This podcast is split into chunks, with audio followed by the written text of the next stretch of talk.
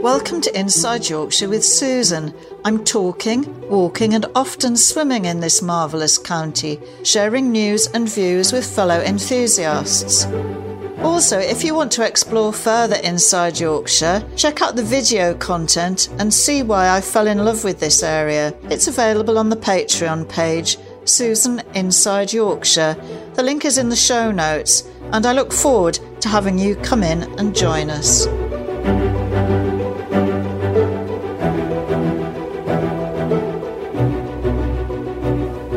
A big thank you to those of you who faithfully followed us since we started in July 2018. And to those of you who've just discovered us, then welcome. You've got some catching up to do. Now that you're listening, I just want to tell you that you can access additional content, both video and audio, on the Susan Inside Yorkshire Patreon site. You'll find the details in the show notes. Also, I'm giving a shout out to my first ever patron, Jade. I've known Jade for many years, and she wanted to be my first ever patron. So, a big thank you to you, Jade Sanderman, for your support. It means a lot to me.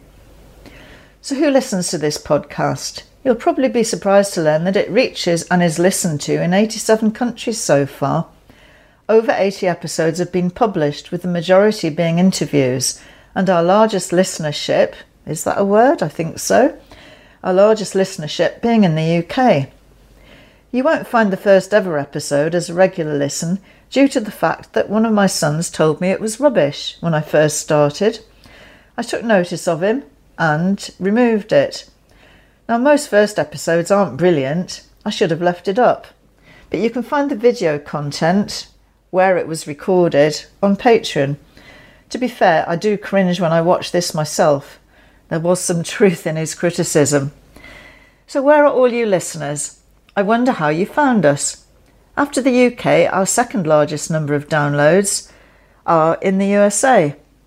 I visited your country flying out to join a ship in Delaware City as a merchant navy cadet such a long time ago, one of the first females with Mobil Oil. I'd never flown before, so that was an experience in itself. Back in 1974, communication was not as easy as it is now. The company thought that they'd lost their first two female cadets when the agent didn't collect us at the airport. We had an engineer with us who was travelling with us, and he called us a taxi and booked us into the Benjamin Franklin Hotel, 32 floors high, I seem to remember. So we waited there um, to find out where we were going to join the ship. They did actually find us, but I think there was a bit of panic back in the office at the time. That first trip took us up and down the east coast of, of America to Venezuela and back.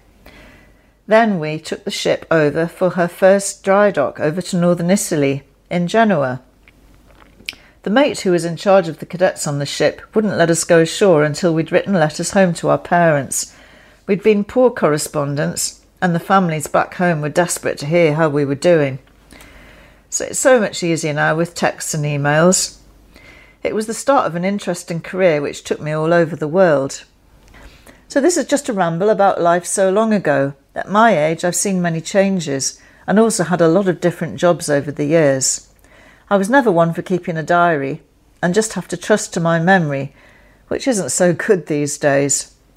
In fact, back in 1983, I sailed into Port Moresby in Papua New Guinea on a small general cargo ship. And only whilst taking a walk ashore and feeling a certain deja vu did I realise that I'd been there four years earlier so my memory probably wasn't that good even back then.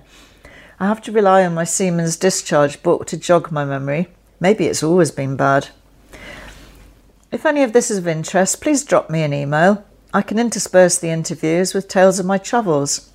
I'm inside Yorkshire now and have been for many years and reminiscing about life outside Yorkshire. Thank you for listening to today's episode.